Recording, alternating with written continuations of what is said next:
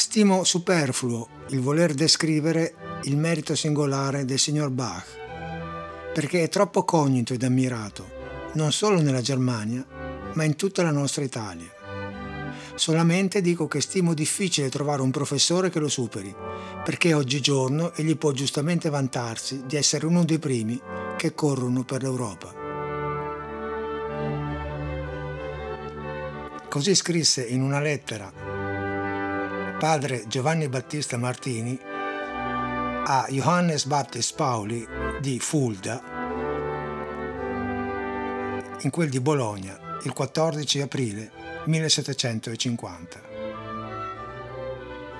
Ciao a tutti e benvenuti alla puntata numero 60 di Moliche d'Ascolto. Purtroppo quanto scritto da padre Giovanni Battista Martini, che è stato un compositore, un teorico un dotto italiano, musicista stimatissimo, purtroppo dicevo non si è avverato perché dopo la sua morte, avvenuta nel 1750, Bach praticamente è stato letteralmente dimenticato, nel senso che era considerato un rappresentante del vecchio modo di fare musica, quasi fosse un residuato del passato e per tutto il periodo classico e fino all'inizio del periodo romantico, praticamente tutti si dimenticarono, quasi tutti si dimenticarono di Johann Sebastian Bach. Venne riscoperto dal grande pubblico molto tempo dopo la sua morte circa 80 anni dopo, nel 1829, quando un altro musicista, Felix Mendelssohn, organizzò appunto nel 1829 una esecuzione della Passione secondo Matteo, uno dei capolavori di Bach composto, pensate, circa 100 anni prima, e da lì in poi è cominciata quella che si può giustamente chiamare la Bach Renaissance, cioè la riscoperta di Bach.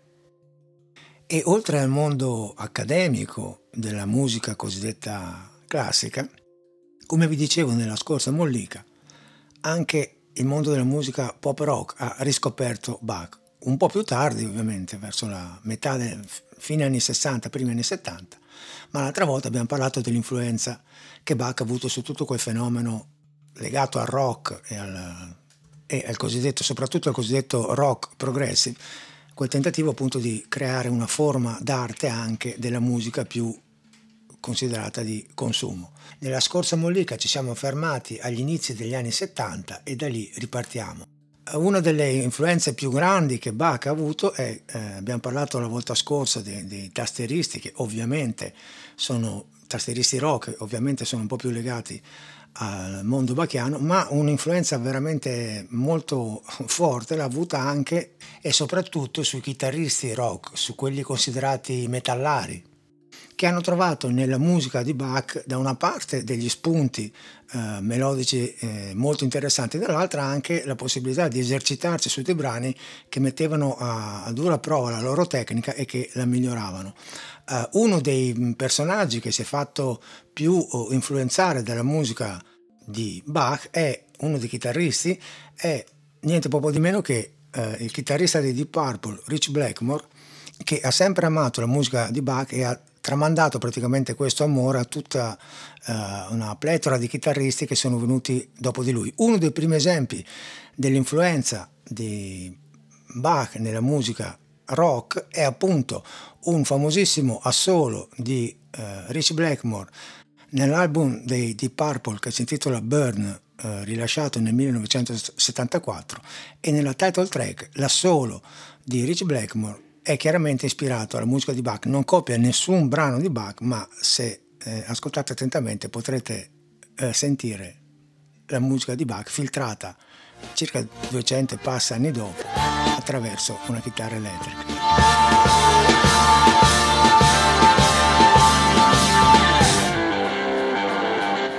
Questo è un brano proprio hard rock, riff di chitarra a manetta batteria ed è il col solo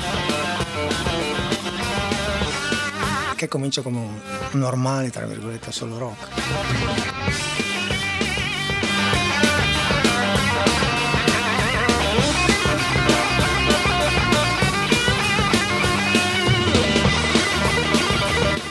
Qua già cominciamo con questo virtuosismi ad avvicinarsi. E poi qua.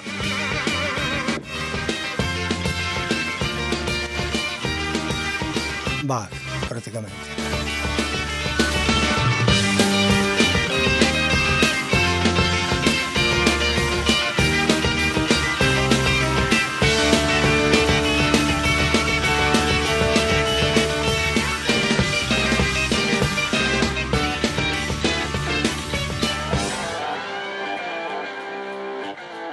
Ecco, ma ovviamente Rich Blackmore non è stato il solo, probabilmente è stato solamente il primo a introdurre questa tendenza. Anche personaggi lontanissimi da Bach come Ozzy Osbourne, il cantante dei Black Sabbath, infatti nel suo primo album solista Blizzard of Oz del 1980 c'è un brano eh, intitolato Mr. Crowley in cui c'è un solo di chitarra del chitarrista Randy Rhodes e anche qua si può sentire chiaramente l'influenza di Bach sia da un punto di vista della tecnica che da un punto di vista proprio delle idee musicali. Uh, e poi negli anni Ottanta c'è stata tutta quella pletora di chitarristi cosiddetti guitar hero, prima su, primo su tutti Ingui Malmsteen, che uh, ha fatto praticamente della, dei suoi assoli citazioni a, a non finire. E, una tecnica mm, veramente poderosa che deriva chiaramente dallo studio della musica di Bach. Ma anche nella canzone, nella canzone di musica leggera, questa influenza bachiana è veramente notevole. E uno dei personaggi mh, mm, che più difficilmente si potrebbero accostare a Bach è eh, Paul Simon. Uh, Paul Simon che già nel suo famoso pezzo insieme a Hart Garfunkel, Bridge over Troubled Water, ha affermato che, di essersi ispirato eh, in parte a un brano di Bach, ma eh, in una canzone del 1973 intitolata American Tune è palese, e l'ha affermato lui stesso, eh, il fatto che ha preso spunto da un brano di Bach presente nella Passione secondo Matteo il titolo di questo brano è O Sacred Head Soul Wounded e a proposito di questo brano c'è una storia abbastanza particolare che vi racconterò dopo. Prima ascoltiamo com'è la canzone di Paul Simon.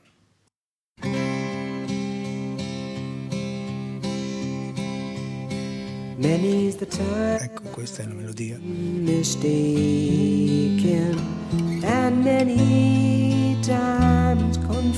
Presa da Bach. Yes, and I've often felt forsaken and certainly misused. Oh, but I'm all... Ecco, la storia è che in realtà questo, questa melodia è presa pari pari, come si dice, da un brano di Bach che è appunto O Sacred Head Soul Wounded. Oh,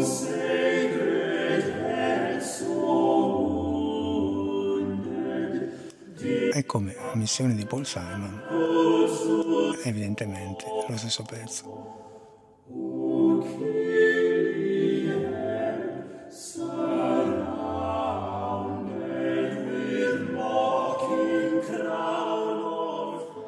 Ma la storia non finisce qua perché in realtà lo stesso Bach ha preso questa melodia almeno da altri due musicisti e risalendo si può dire che il primo a comporre questa melodia non è stato ovviamente Bach, ma un musicista tedesco vissuto nella seconda metà del 1500, Hans Hassler, che in un brano intitolato Mein Gemüt ist mir verwirret, scusate la pronuncia in tedesco, ha composto per primo questa melodia.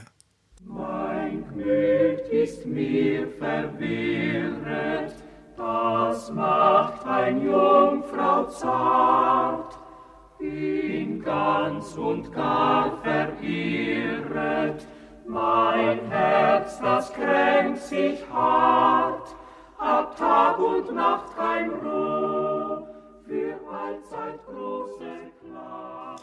Cioè qui praticamente abbiamo un musicista, mm, una rock star, che nel 1973 ha scritto un brano ispirandosi, come da lui stesso affermato, ad un brano di Bach degli inizi del Settecento, che a sua volta si era ispirato ad un brano di un altro compositore tedesco della fine del Cinquecento. C'è da dire che la prassi dei musicisti barocchi di prendere melodie da altri compositori era universalmente nota e praticata da tutti. Bach ha preso tantissimi brani da compositori italiani, ha trascritto concerti di Vivaldi, per dire tantissimi, per cui non c'è da stupirsi, ma comunque la, lo sviluppo di questa melodia partita praticamente alla fine del 1500 è arrivata fino a un brano American Tune del 1973, non è, non è male questa storia, no? Anche i Beach Boys, famosissimo gruppo, in un loro successo del 79, che è Lady Linda, si sono ispirati chiaramente a un brano di Bach. Il brano Lady Linda è questo.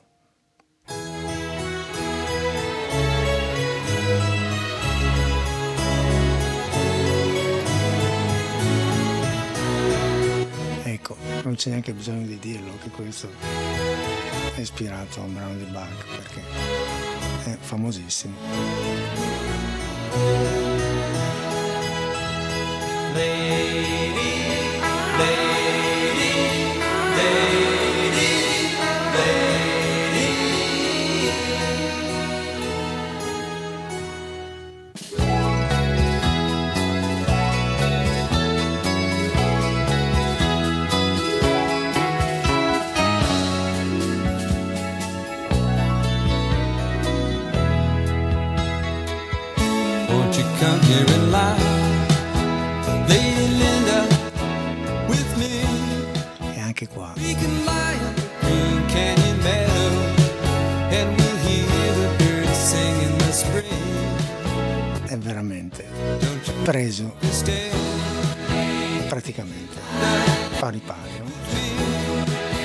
insomma, arrangiato in qualche modo.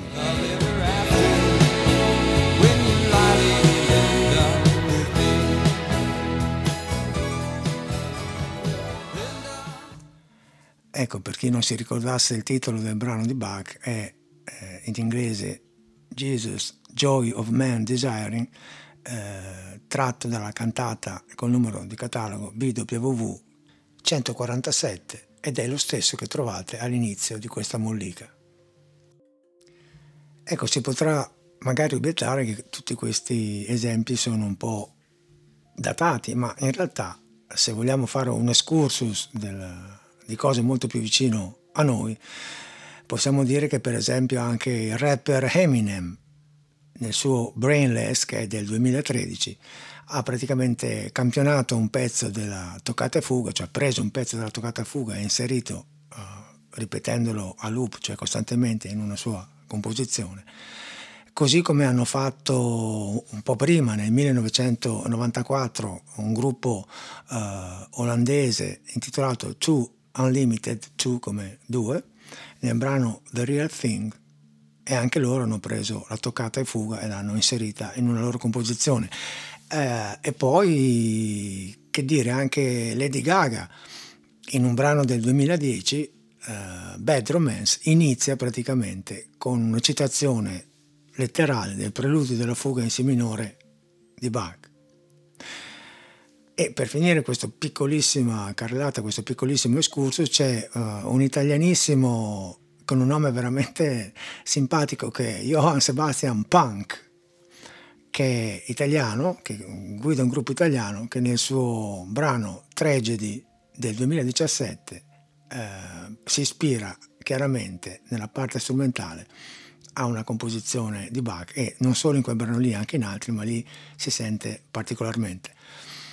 Eh, ma quello di cui volevo parlarvi adesso un po' più dettagliatamente è dell'influenza che la musica di Bach ha avuto anche su un genere apparentemente completamente lontano, eh, anni luce dal punto di vista eh, del modo di, di, suonare rispetto alla musica di Bach, che è eh, il jazz.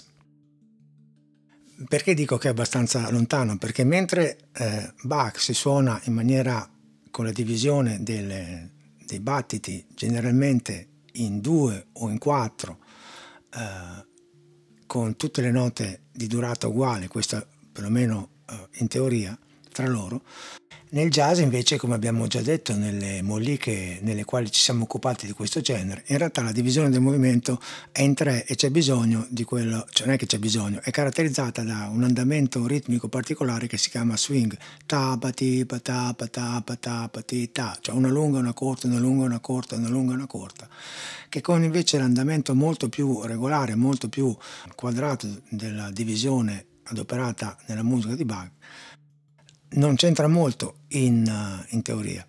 Uh, uno dei primi esempi di musica jazz uh, ispirata, e non solo ispirata, ma mh, che ha preso veramente spunto dalla musica di Bach, lo abbiamo verso la metà degli anni 30 e in una registrazione di, di due violinisti, Stéphane Graffelli e Eddie South, accompagnati dal chitarrista Django Reinhardt, che eseguono uh, una versione jazz del concerto per due violini in re minore di Bach, che nella versione originale suona così.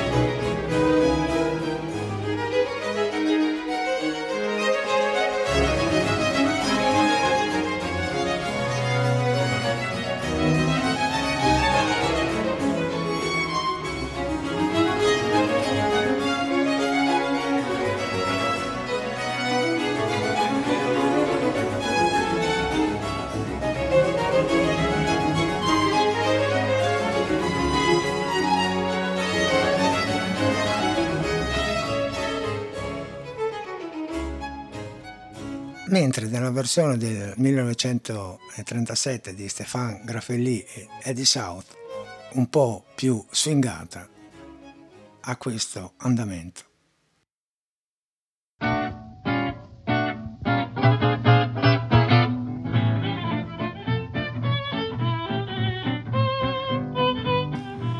Ecco, qui si sente chiaramente lo swing. Tipo tapa tapa tapa tipo tapa tapa tapa una lunga una corta.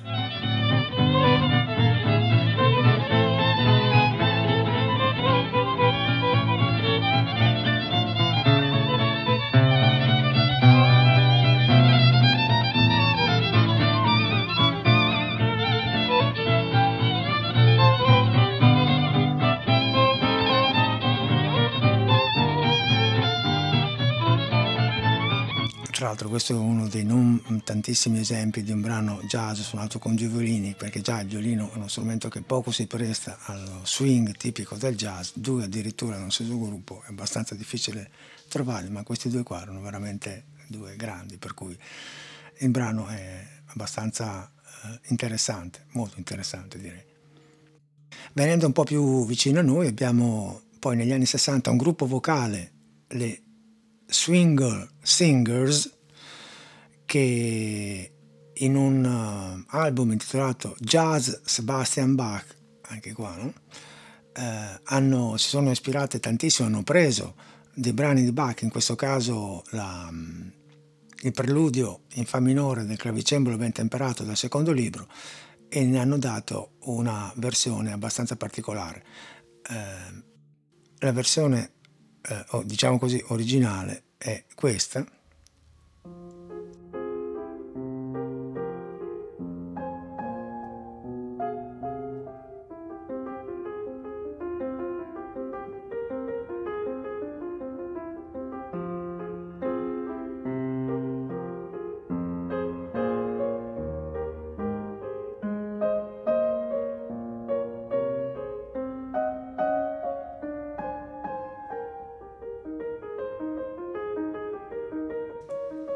Che le Swinger Singers, gruppo essenzialmente vocale, hanno trasformato in questo modo.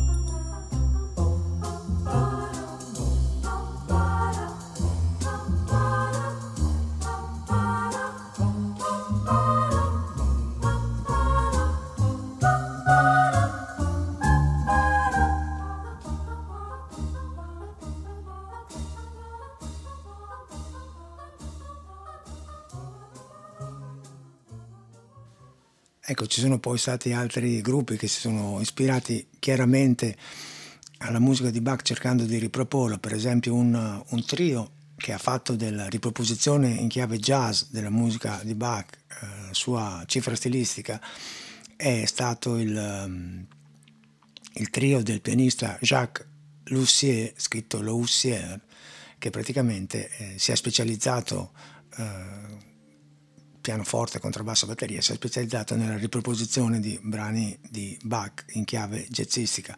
Ma la, le cose più interessanti si hanno, secondo me, quando i musicisti jazz si sono ispirati alla musica di Bach senza citarla direttamente e inserendola nel loro modo di fraseggiare durante i soli, ad esempio. A questo riguardo uno degli esempi più importanti lo abbiamo in un brano della cantante eh, e pianista Nina Simone della fine degli anni 50 intitolato Love Me or Leave Me, eh, nel quale all'interno del solo di pianoforte che lei esegue, a un certo punto si sente chiaramente la sua eh, ispirazione bachiana, il fatto che lei ha studiato, perché aveva un background classico, questo tipo di musica ed è riuscita a inserirla in maniera mirabile all'interno del suo fraseggio. Eccolo qua. Ecco qua, lei sta cantando, poi alla fine di questa strofa parte con il solo di pianoforte, sempre suonato da lei.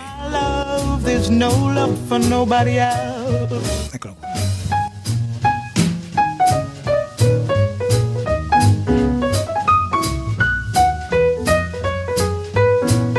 E qua è un tipico solo jazz, se così si può dire, no?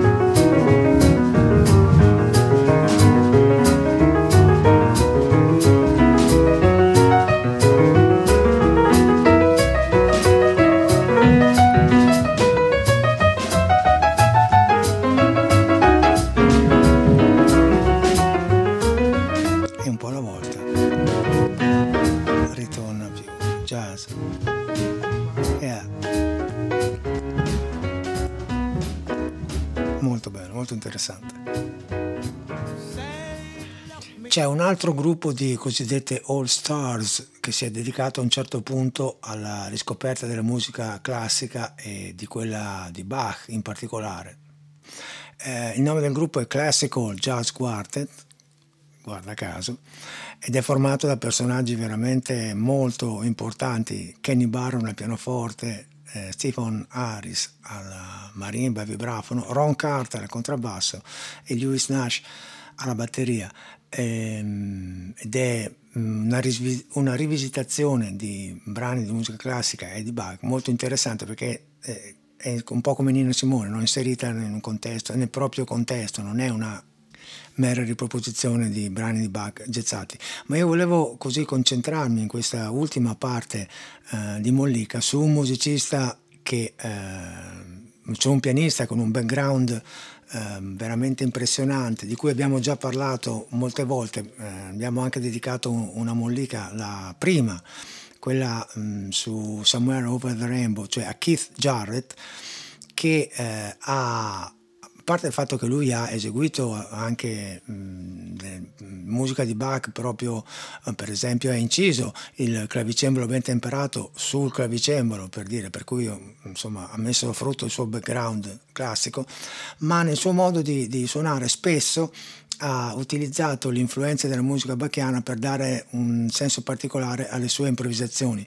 Eh, ci sono un paio di esempi. Il primo è eh, tratto dall'introduzione di un famosissimo standard jazz che è All the Things You Are, registrato dal vivo col suo trio, in cui lui praticamente eh, esegue, introduce il tema suonando quella che può essere una musica ispirata chiaramente alle invenzioni di Bach. Eccola qua.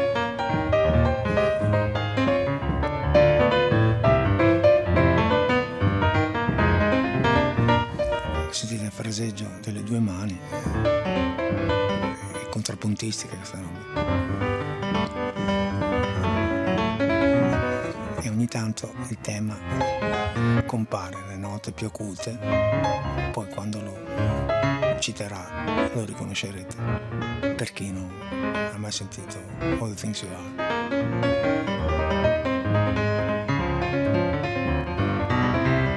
Sentite qua bassi.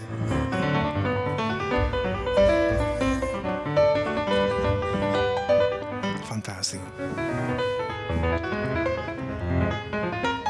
Questo praticamente è Bach nel 2000.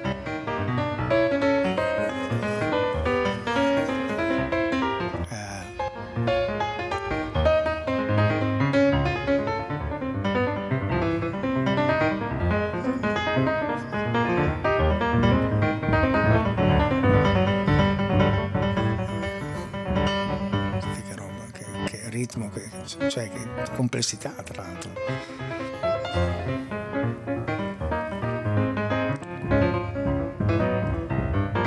E qua lancia il tema. Eccolo. È la folla, chiaramente, in delirio.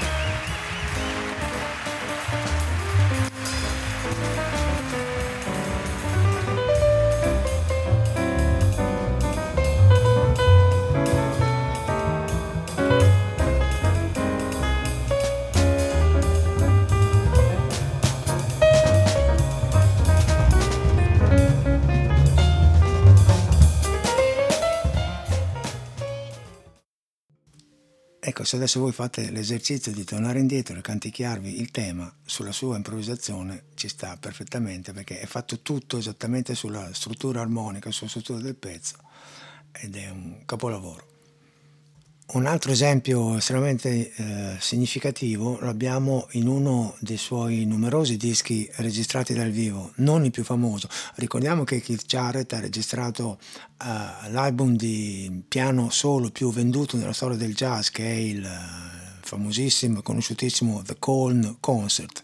Ebbene, in questo album che si intitola Live in Paris, Uh, inizia la sua improvvisazione con un uh, tributo chiaro alla musica di Bach, ma non perché la cita testualmente, ma perché dà una dimostrazione di quanto questa musica sia entrata a far parte del suo modo di suonare e del suo modo di strutturare anche le parti più improvvisate e il tutto dal vivo, da solo, in un teatro e il risultato è questo.